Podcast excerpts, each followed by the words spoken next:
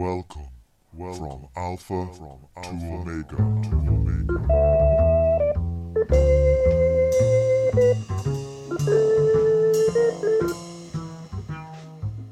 Hello, and welcome to the 41st episode of From Alpha to Omega.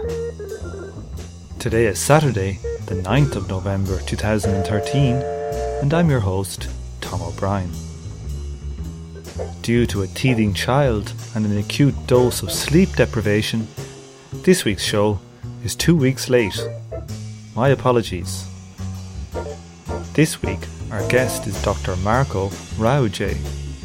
Marco is a Senior Research Fellow at the Department of Mechanical Engineering and Mathematical Sciences, Oxford Brookes University, and a Senior Researcher with the UNESCO Chair in Life Cycle and Climate Change of ESCI Pompeu Fabra University in Barcelona. His main research interests are in theoretical improvements of existing approaches for environmental sustainability assessments, their application to energy systems, and the development of strategic energy supply scenarios with special focus on photovoltaic technologies.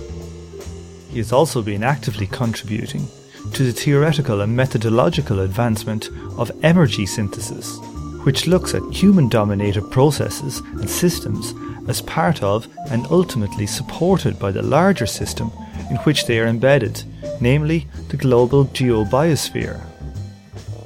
You can sometimes find his writings on Ugo Bardi's Cassandra's Legacy blog. We discuss his work on renewable energy, in particular his work on the current state of photovoltaic or PV systems.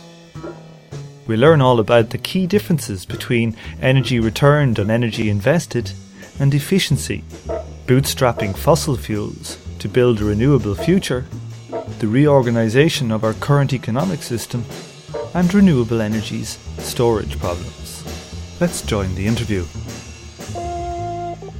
So, Marco, can you explain the concept of EROEI, or as you pronounce it? Uh, I sometimes pronounce it Eroi just to make it more pronounceable, but I'm going to do that from now on as well. okay. So it's it's um, an acronym for energy return on investment or energy return on energy investment. So it's it's a ratio basically of physical unit.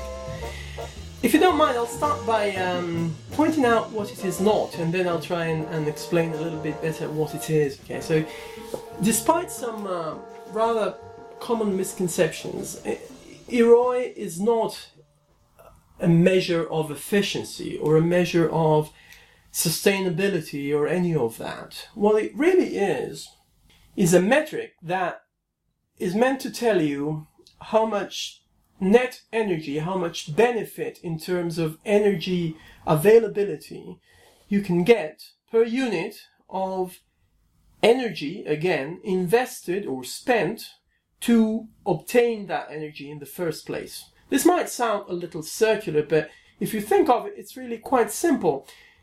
If you have an oil field uh, somewhere, of course you need to invest some energy to go drill a hole, pump the stuff up, and, and, and pipe it down to some refinery.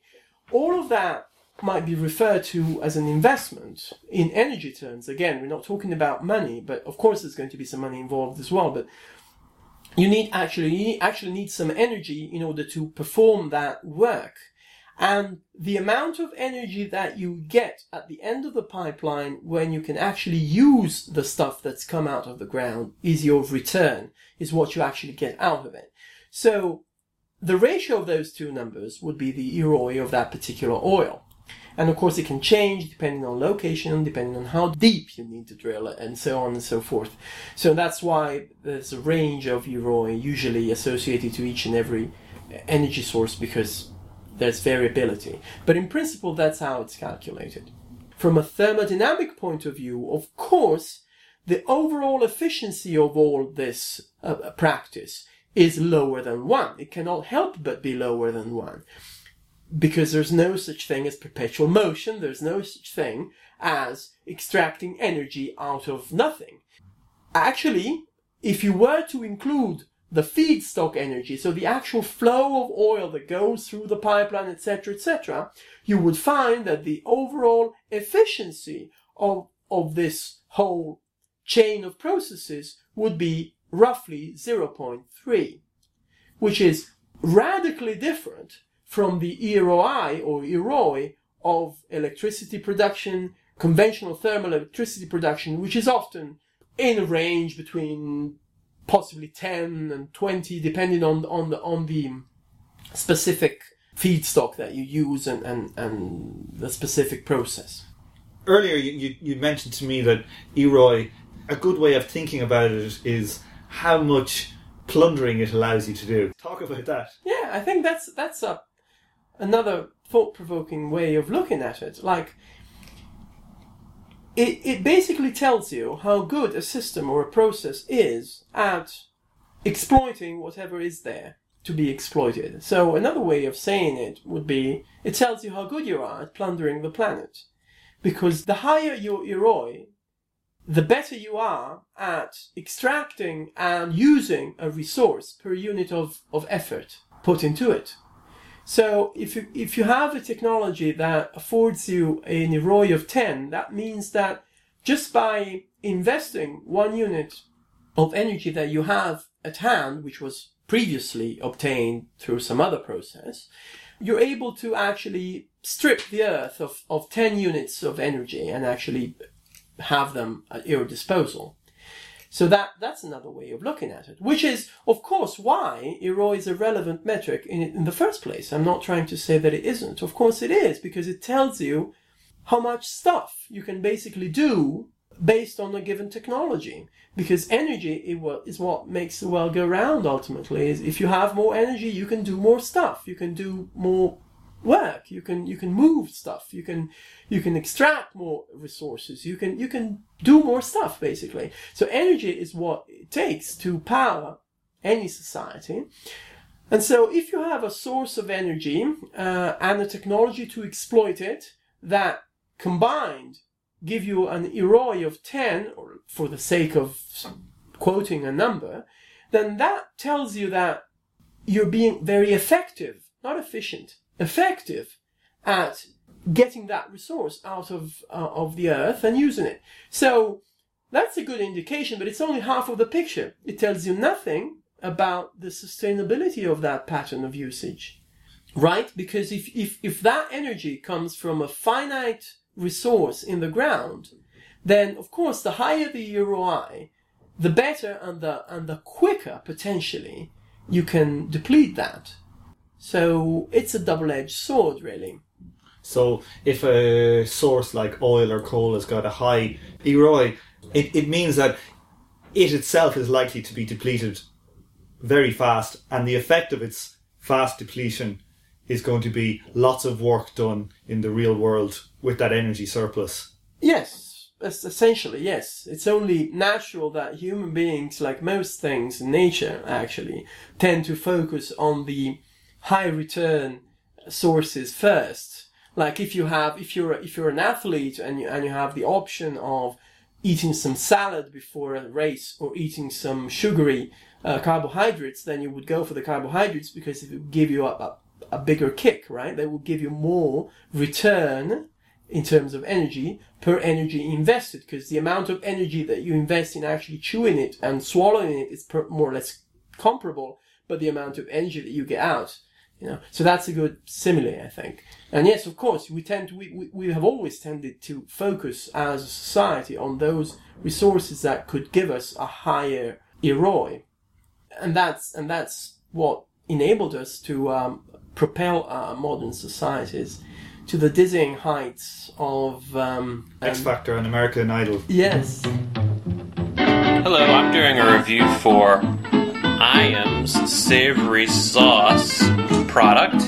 Don't really know how to describe it better than that it's actually a sauce you put on top of a dog's dry food to sort of enhance the flavor for them.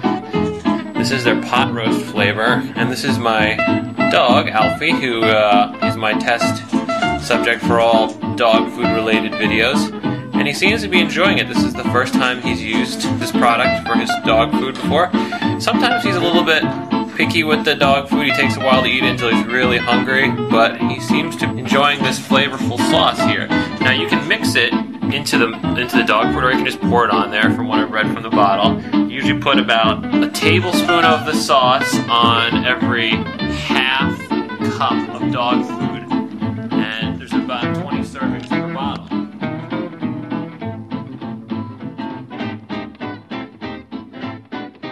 So you've done some work on estimating the EROI for photovoltaic solar panels. I have, yes. What did you find there?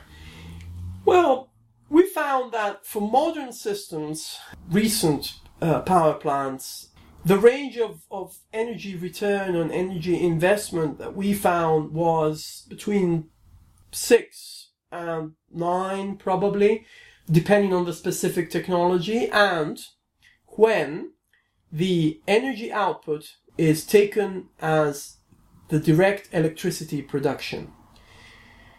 If instead we wanted to express that same ratio as a ratio of equivalent primary energy production over primary energy investment, then we'd have to multiply that times the amount of primary energy that on average goes into producing one unit of electricity, which in, in today's average electric grid means a factor of three more or less. So those same EROIs for photovoltaic electricity would jump up to 18 to 30 something if we were to express them as primary energy out over primary energy investment. So explain those terms now. Well, this is something that is quite well recognized and known across the um, uh, you know spectrum of, of analysts and scientists and engineers who deal with this um, uh, on a daily basis. Not all forms of energy are, are completely equivalent. You can't power your computer just by burning some oil. You need to have electricity. And converting one form of energy to another form of energy inevitably entails some energy loss, in quotes, uh, some energy converted into heat and dissipated in the environment. Now, for the conventional electricity production systems, this amount of energy that is lost as heat is quite large. It's about two thirds of the original energy contained in the fuel that's used to produce the electricity.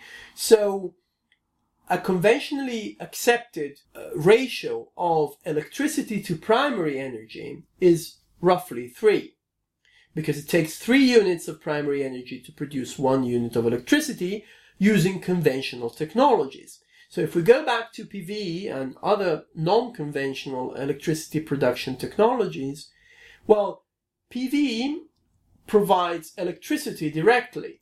So if you want to... There's no energy loss in conversion. Exactly. Well, there is a little bit because of the inverters and everything, but it's, it's minor compared yeah. to, to this huge loss of the loss. thermal of the thermal conversion exactly so if you have a return in terms of energy output that's directly electricity and you want to compare that to other electricity then that's that's fine you're you're comparing apples to apples and so you can you can say that the EROI of PV is 7 and the EROI of electricity produced by some other in some other way is X, and you can compare those two. But if you want to compare the return, the energy return on investment of a technology that is intrinsically producing electricity directly to, for example, the EROI of a fuel like oil, which is not yet electricity and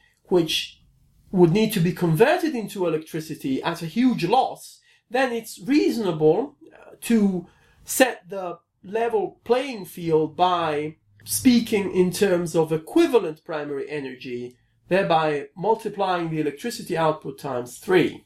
So if oil normal EROI on of oil is, for example, twenty to one, yeah. that when you convert it into electricity you get seven to one. Exactly. And that seven to one should be what you compare with, say, a photovoltaic of six to nine. Yes, that was that, that that's what I was getting at. Yes what what is the average EROI currently for oil or the major types of oil?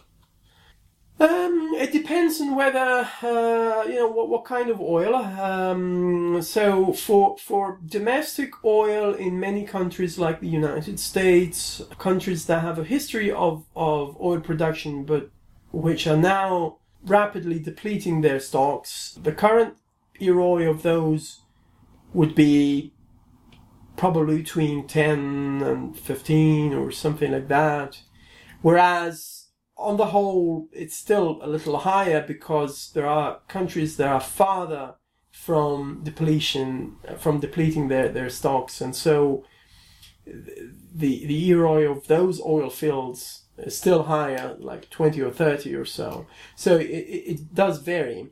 And when I say that depletion, um, and that is because on average, as you deplete a stock, you need to put more effort into extracting what is left because you either have to dig deeper or you have to put put more apply more pressure for the oil to come out. And so return is the same, but the investment goes up and so the ratio goes down. So if we have oil fired Electricity, electricity plants, they seem to be working on quite a similar EROI to what we would expect to come from photovoltaics currently. Um, I, yeah, I would argue that. Yes, uh, from oil, yes. From coal, uh, no. It's coal is has got a higher EROI uh, on average, probably forty something or fifty even, depending on, on, on, on again on the specific location. And so you know if you if you can still reasonably assume a thirty percent conversion efficiency, thirty to thirty five perhaps. Roughly speaking, you get an EROI of 12, 15 or something for coal-fired electricity, which is higher than what you would get out of uh, PV or other renewables. What is the current efficiency of energy conversion for PV? Let's take one step back and let's try and be clear about this. Now, when we talk about conversion efficiency, in our minds we tend to think of what flows in and what flows out, and we take the ratio of those two. So for a thermal power plant, it's quite straightforward. You have one unit of fuel going in, such as oil or coal or natural gas, and you have, roughly speaking, again, 0.3 units of electricity coming out. So the conversion efficiency there is about 30%, could be even 40 in some cases, 30, 35. The rest is lost as heat, dispersed into the environment as heat. Okay. Then you could try and recover some of that with cogeneration plants, but overall that's that's a ballpark figure that is is correct. Now, for renewable technologies and specifically for photovoltaics, there are two stages to consider. First is capture efficiency. Like there's on a square meter of land or of or of uh, PV panel, there's a given amount of light that shines on it, and only a fraction of that light can be captured by the semiconducting device that then translates it into electricity. And the capture efficiency isn't all that high. It's between 10 and 14 the fact with PV and other renewables, though, is that we're not too concerned about the capture efficiency because there's a constant inflow of renewable, as it happens, energy that is never going to be depleted. So what we focus on is the conversion efficiency, which is the next step between whatever is captured by the device to what is output in terms of electricity. And there are other intermediate processes that, that need to happen before the energy that's captured can be output as electricity. Namely, there are cables, there are inverters to make a, a low voltage direct current into an alternating current, and then there are step up transformers and all that. So, overall, you get an 80% efficiency, more or less. Okay. Starting from the captured energy. So you catch 10%, say, for example, and that ends up being 8%. Correct. But we usually refer to the efficiency of PV being 80% because we forget about the, The initial first, the initial capture. What is the projected thinking behind how those two factors will become more efficient. So, what could the 10 to 14% come with investment and also the 80%? That can't go too much higher, but. It, it I mean, the, the, the first factor, the uh, capture efficiency can can improve. It has improved over the years, uh, and it will likely keep improving. In lab conditions, in laboratory conditions, efficiency of 20, 25%, 26%, I think, have been achieved. Uh, the problem with achieving the same in large scale products is that you have imperfections, and so you, you would have a, a large reject, you know, if you were to specify your product to such high standards. So, in order to accept for the variability of the materials and the non-perfect nature of, yeah, yeah. of, of, your products, the average guaranteed efficiency is, is considerably lower. And this is creeping up and it will keep going up. It's hard to say, but it's reasonable to assume that a few percentage points will be um, gained in the next five to ten years. So it's it's reasonable to assume that we could have fifteen percent or so PV in the in the near future, and even more than that. We could get to twenty percent, perhaps. I wouldn't venture to say much more than that, but are there physical boundaries to? There are, physical boundaries. those depend on the technology. Uh, the physical boundaries are, are a bit higher, but I, there's no reason to believe that they will ever be actually reached. Those are boundaries. Then the, there's real life, which yeah. is lower. Yeah. But again, one thing that is going to change, that has changed, and that is going to change probably more rapidly than just the capture efficiency is the amount of energy that's required to produce the device that affords you that efficiency which is the other side of the coin, and it, it, it has the same result because if you can produce a 13% module using half the energy, for all intents and purposes, that's almost like saying that's twice the efficiency. Just thinking of what you said there, this could mean that we, we might see EROIs in the reasonable future of, could we say, you know, maybe 10 to 15 for, for PV? We could, yeah. In terms of electricity like output, a 10 year 20 year target or something like that. could, possibly yeah. Possibly achievable. Which is which is as good as if we look from the energy point of view direct electricity point of view is equivalent from maybe some of the good types of coal that they get out it is again reality is more complex than a simple metric or a simple number might have us believe so that is true. At the same time, there are many fundamental categorical differences between conventional and renewable electricity generation. I'll just mention a few, just to make the picture a little more complex and, and perhaps more realistic.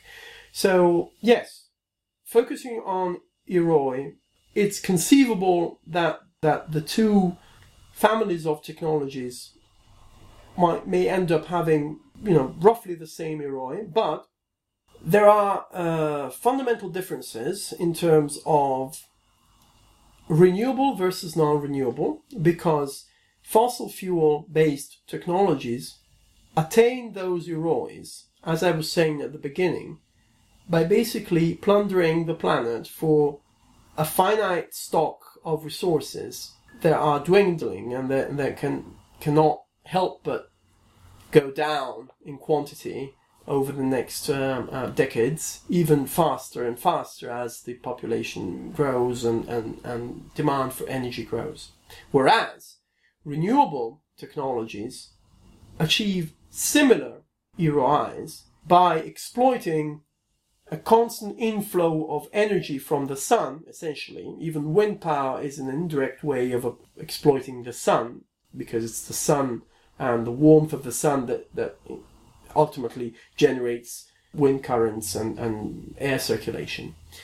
So renewables, as I was saying, allow the same or similar EROI exploiting a renewable resource, which is fundamentally different because we're not going to run out of that.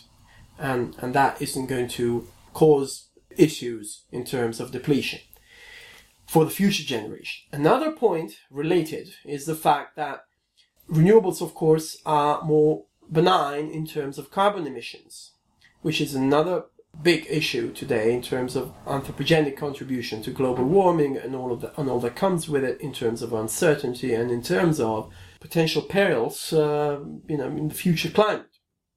So that's another fact that plays, if you will, in favor of renewables and which shows that the two are not simply comparable in terms of ROI.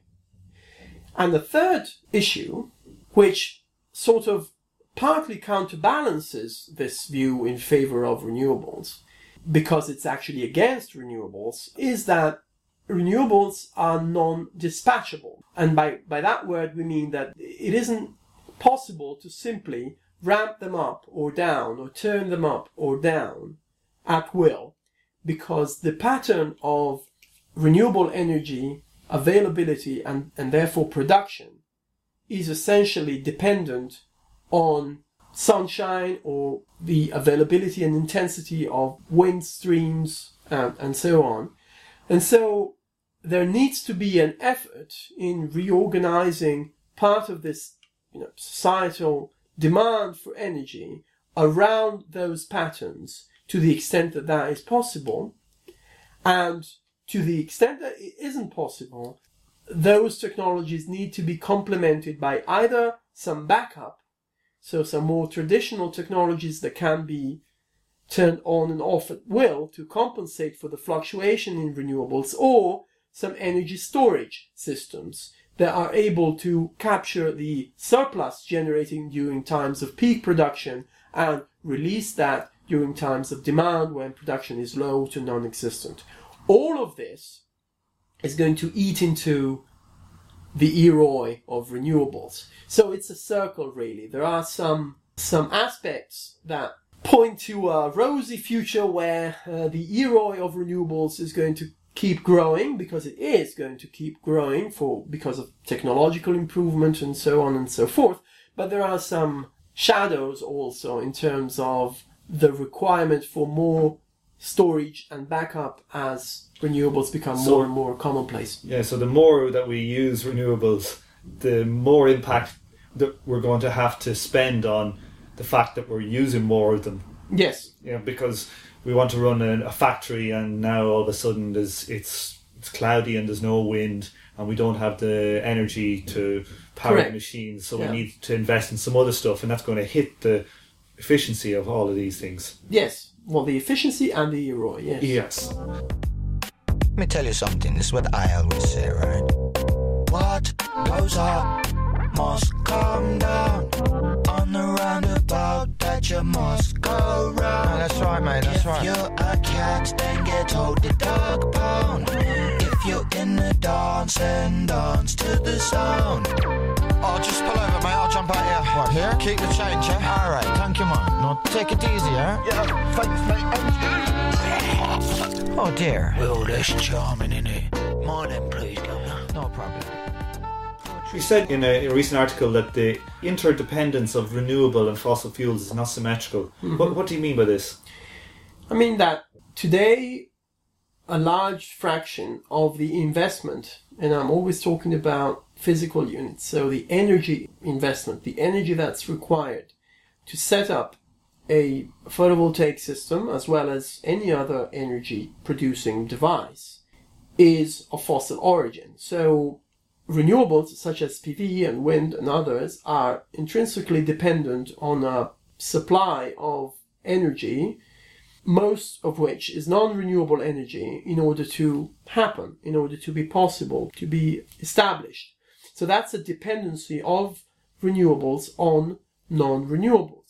Whereas it doesn't work like that the other way around because non-renewables basically bootstrapped by non-renewables and so they're more sort of self-sufficient as a technology. So, for example, if we use oil or coal Yeah. to generate, to build a whole load of solar panels, Yes. that the solar panels can be used as a feedstock to create new energy for new solar panels. Yes, in the second or third generation, that would work like that. Yes, yes. While it is true that currently, nowadays, renewable energy technologies are ultimately underpinned by fossil energy, just like fossil energy technologies themselves, that doesn't take away the fact that if we follow a unit of, of that fossil energy along its path, if it's invested in a fossil energy technology such as a, a coal-fired power plant, that one unit will result in the extraction and processing and burning of X units of fuel, which will then produce only a third of the energy of the feedstock. So X divided by 3. Whereas if we invest that in PV quantitatively, we get 6 to 9 times the electricity in output as the amount that is invested. So if you take a ratio of that 6 to 9 over 0.3, you get roughly a factor of 20 in favor of PV. And that's not to say that the ROI of PV is higher, but that the overall efficiency of electricity production by PV is 20 times higher than the overall electricity production efficiency by conventional power plants. So we, we spend one barrel of oil and we get six barrels of photovoltaic energy out and essentially. Whereas if we invest that barrel, Barrel if you oil. use that barrel of oil, we get a third of a barrel of electricity Exactly. out. exactly, And those six barrels of new PV electricity we can create up to six barrels for each one of them. well, there is some multiplicative effect. It's not Yeah. quite as linear as that Yeah, because, but but, you, you could look at it as you know there'll be some. You could imagine if if you built a, a factory of photovoltaics right beside your Yeah. massive photovoltaic farms, and you could be feeding and growing this photovoltaic You could. farm in some in some measure feeding itself. And Yes, well, yes, yes, I agree. Yes, that that's that's the idea. Yes, of course, there are caveats in terms of the uh, fact that all of these renewable technologies and PV is not alone. There are relatively dilute. It's very hard to concentrate a large amount of installed power in a small area. It's impossible actually to do so because renewable energy sources are inexhaustible, but they are flow limited. There's only a, a, limited number of photons, a limited amount of light that is ever going to shine on a square meter of land. And you can't energy more sun energy through that square meter than the sun is willing to give you. So the only way to ramp up PV is to occupy more land.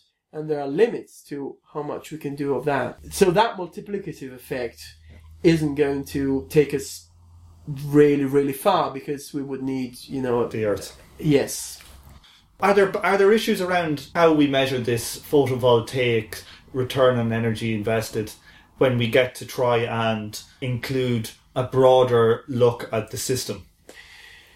There are potential issues because uh, whereas for more conventional technologies, all of the related infrastructure that supports them and makes them happen has by and large already been developed and is actually already available and the energy investment that was required to set it up has already been amortized. And when i say amortized what i mean is that that investment is actually diluted and allocated over such a large number of energy units produced by that technology that it becomes almost irrelevant.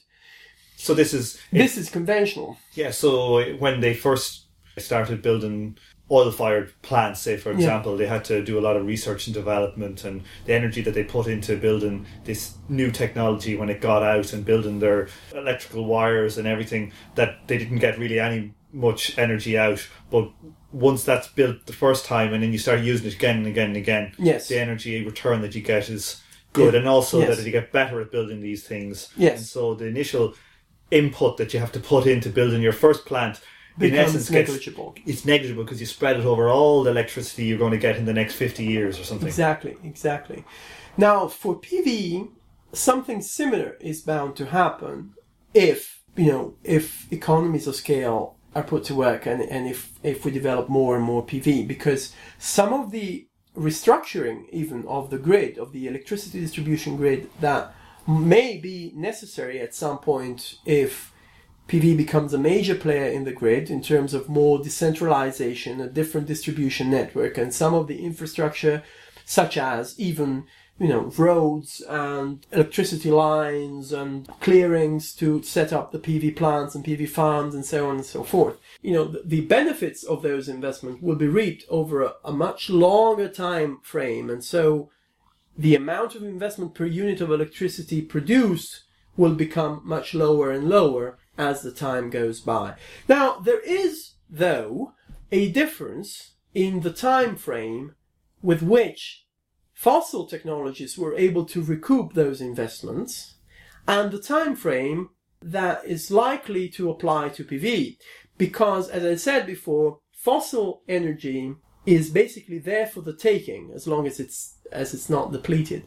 So once you've built your infrastructure, you can start pumping out of the ground as fast as you can to recoup those investments in the shortest possible amount of time. Whereas with PV, you are basically flow limited and you the, the pace at which you can produce electricity is set by the sun and there's nothing you can do about it. Except for, for building more PV, but that requires more investment. So it's a bit of a catch 22. So it won't be quite as rapid as the uh, amortization of the investment for the fuel sector, but I think that there will be some uh, amortization nonetheless. If, if you got to a static state economic system somehow, you could imagine that if you had a no growth economy, that these centers of renewable electrical mm-hmm. generation, their investment could be spent and the reward could be reaped over many hundreds of years. Yes, well, many tens of years, and then then you would need some maintenance. But still, but yes, still. Yes, the idea is there. Yes, yes, and we should always keep in mind that that factor of twenty or fifteen, if you want. I mean, yeah, uh, let's not get too hung up on the specific numbers, but the idea is that there's an order of magnitude more energy that can be reaped per unit of investment in renewables than there is in fossils if you include the depletion of the stock. So if you don't calculate it as an EROI, but as a life cycle energy efficiency, so to speak. I read an article somewhere going off topic somewhat, mm-hmm. and it was talking about how it might be a good idea to change the structure, the electricity infrastructure from AC to DC because of renewable energy comes in as DC. Yes. The problem with DC is losses over long distance transmission, which can be mitigated in some ways. There are high voltage DC lines. Um, so if it's if it's largely decentralized, decentralization is going to play a role, or, or should play a role in adapting you know, the pattern of energy distribution, production, and consumption in a way that's more suitable for renewables. Absolutely, yes, yes. I wonder, is there any market developing for such appliances, say somewhere like Germany, where there's lots of PV in people's houses for for DC appliances? Not that I know of, because it's probably still too early. It, it requires again investments. It requires different separate distribution network. So not that i'm aware of but in the long term yes there might be another you know we, we need to if we want to reduce our dependency on fossils and we want to become overall more efficient at using energy and we want to s- slow down the depletion of the limited amount of fossil energy that we still have and reduce the uh, contribution to global warming as we do so we need to start thinking more out of the box and not just look for plug and play solutions that can enable us to um, carry on with business as usual in, in all of what we do just by flicking a switch and going from using oil to using PV because that is not going to happen. Because the two ways of producing electricity are so fundamentally different in many ways that one is not and will never be a, a substitute, a plug-in substitute for the other. There needs to be some profound rethinking and restructuring of the way we do stuff.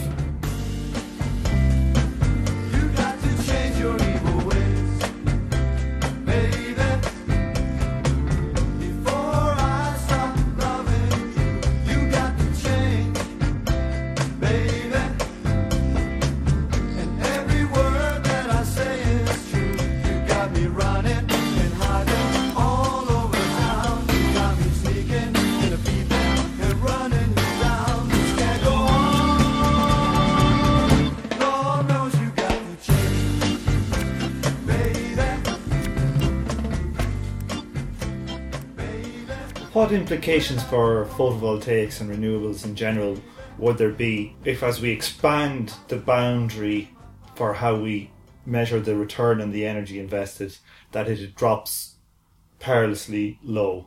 What what, what does that mean for our society if that if that happens to be the case? To some extent, uh, that is obviously the case, and it raises, uh, you know, calculating an extended boundary, EROI, of any technologies is tricky, which doesn't mean that it shouldn't be done, but that it requires a lot of care in trying to be consistent across different technologies so that we expand the boundaries in a similar way. And we don't end up including extraneous inputs for one particular technologies just because we could think of some, whereas we didn't put quite enough effort in thinking of other extraneous inputs for other competing technologies, and we end up skewing the results very much. Now, I'll make some examples to make it easier to understand.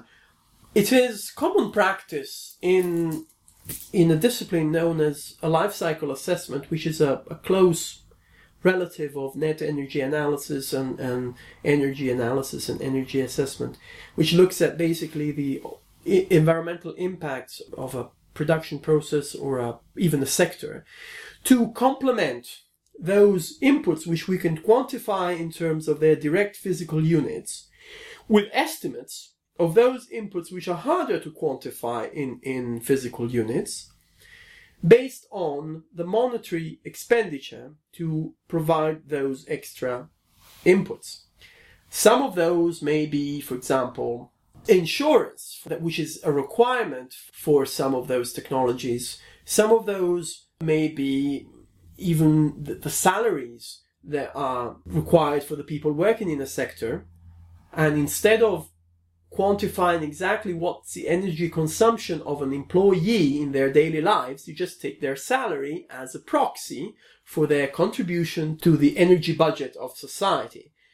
Which is fine. There are methodological guidelines as to how to do that, and, and the, the discipline is termed hybrid input output analysis. Hybrid because it's partly economic and partly energy, or, or physical and input output because it's based on input output tables of different economic sectors.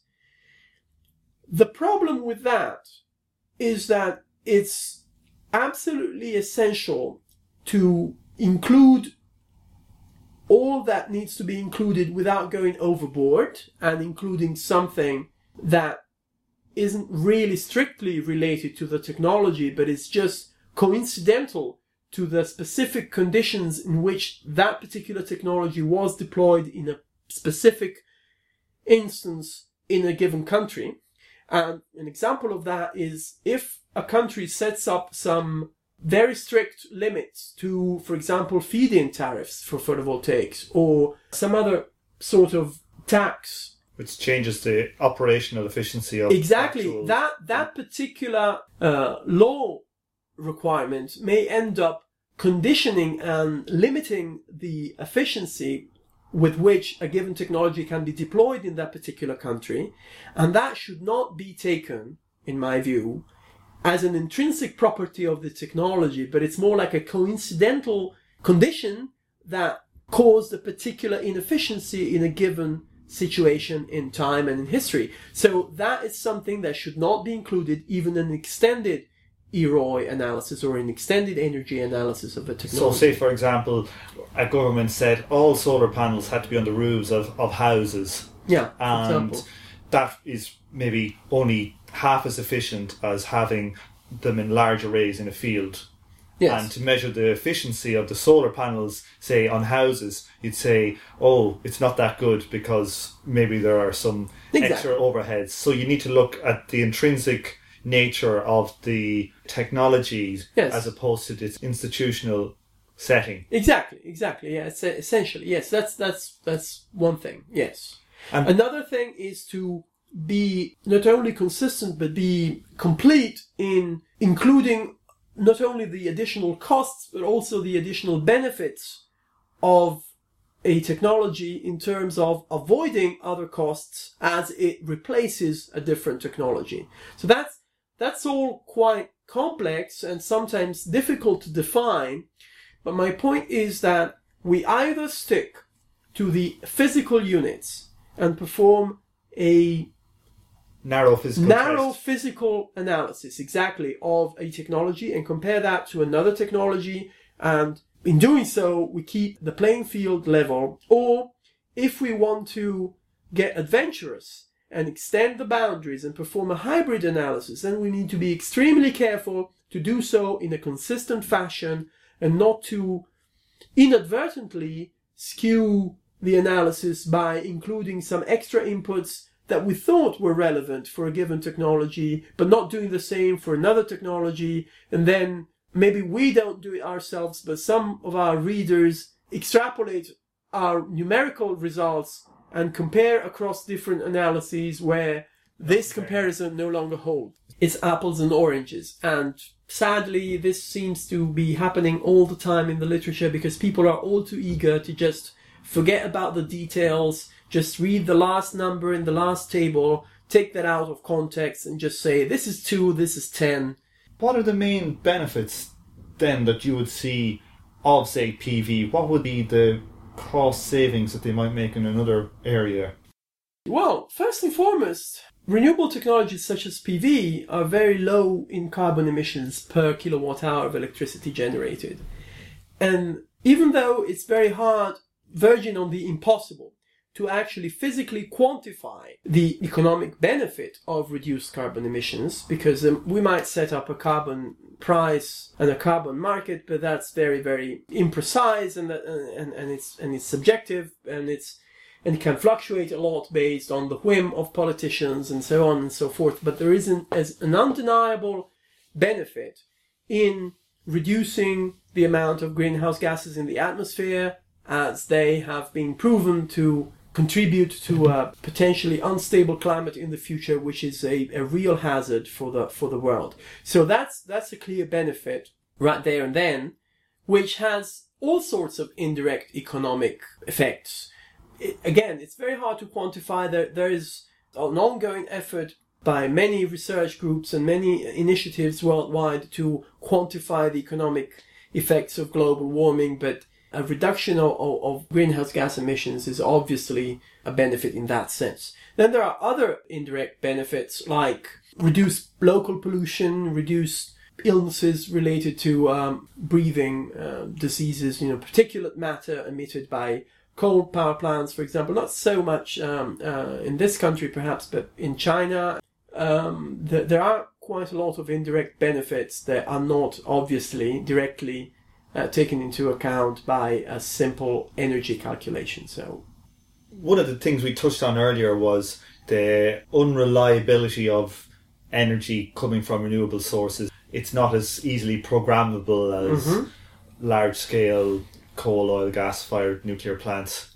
Are there any potentially usable looking technologies for storage of power, barring maybe damming or something like that? There are. Well, pumped hydro is, is one of the most readily available and most affordable, but it's obviously not applicable everywhere. You need to have a reservoir, you need to have a, a potential energy difference between some, some high altitude reservoir and a downflowing uh, river. So that's not ubiquitous, and a lot of hydropower is already built Yes. out to its maximum extent in many parts of the world. So that's that's one. Then another technology which still looks promising and it, it, it is being developed, but to best of my knowledge, not on a commercial scale yet anywhere in the world, is that of compressed air storage. How does that work? It works basically by simplifying a little bit is, is to using the surplus and electricity that's produced during peak production to basically run a compressor and compress air in some underground deposits or some naturally occurring caverns and to keep it there or exhausted uh, gas fields or, or even oil wells and keep it there until power needs to be released just by letting the air expand again you can get some energy out of Like a that. coiled spring. Yes, essentially, essentially. It does work. It, it has been proven to work. It, it isn't particularly energy intensive to operate, so which mean, which is important because of course you want an energy storage option that doesn't eat into the energy returns too much. But then again, there might be issues as to geographic, you know, availability of suitable underground sites where to store the pumped compressed air. And at these underground caverns, they would actually be airtight. Yeah, some of them are, or sufficiently so. I mean, even if there's some loss, it, it's still you know factored in in the in the overall uh, c- cycle efficiency of compressing and and recovering. What's the energy. efficiency of that compression then?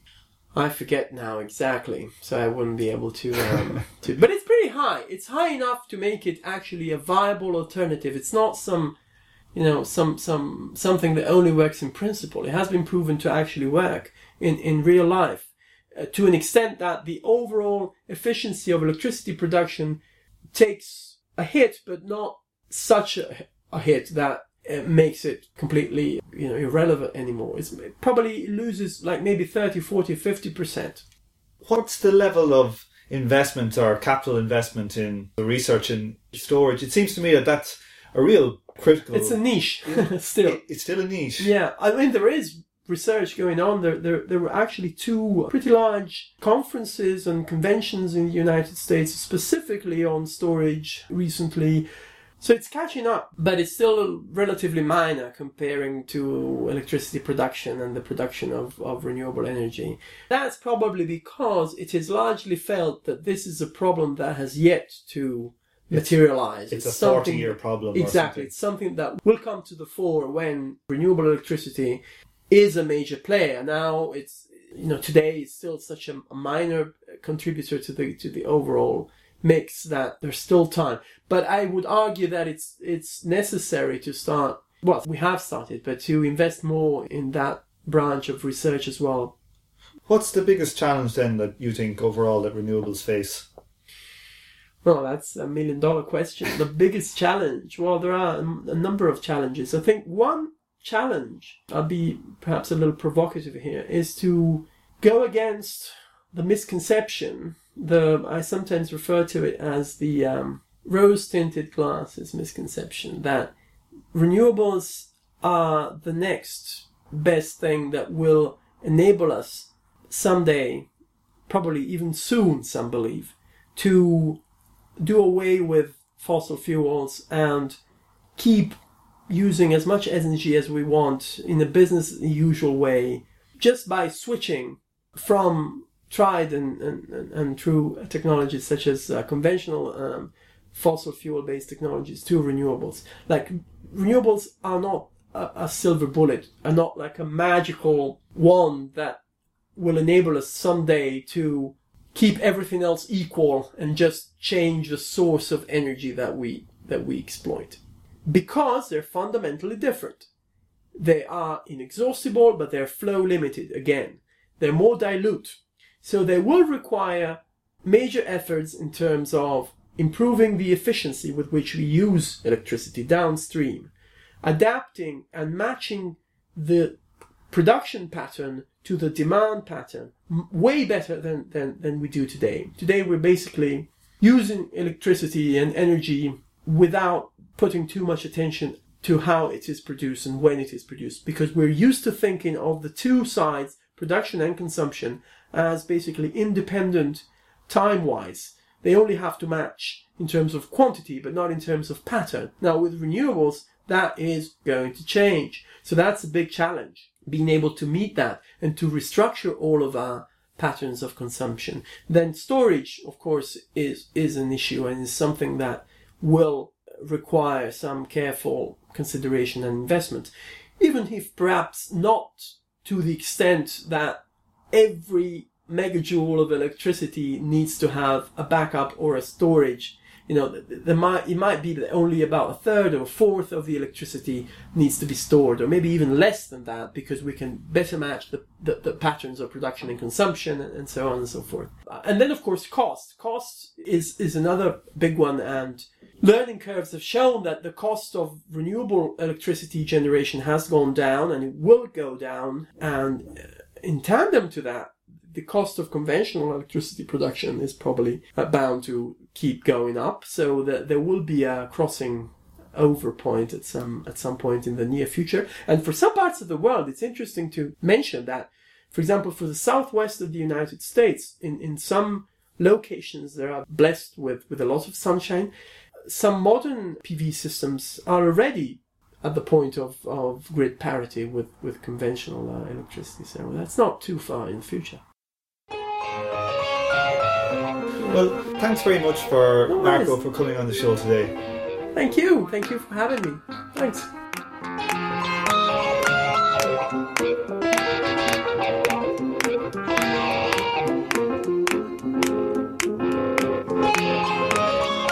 On this episode, you heard the theme tune The Order of the Pharaonic Gestures by Sun Ra and his orchestra, and the wonders of dog food saws, accompanied by Django Reinhardt and Stéphane Grappelli's Minor Swing.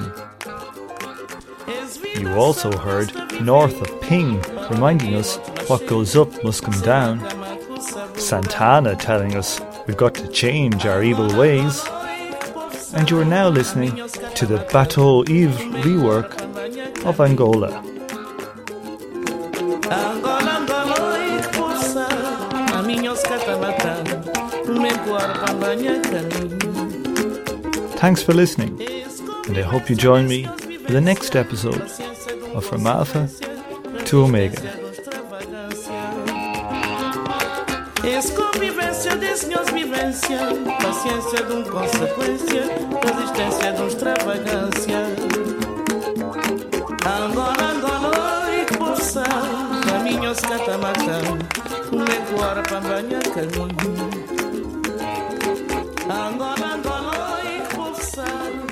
banha caminho Angola,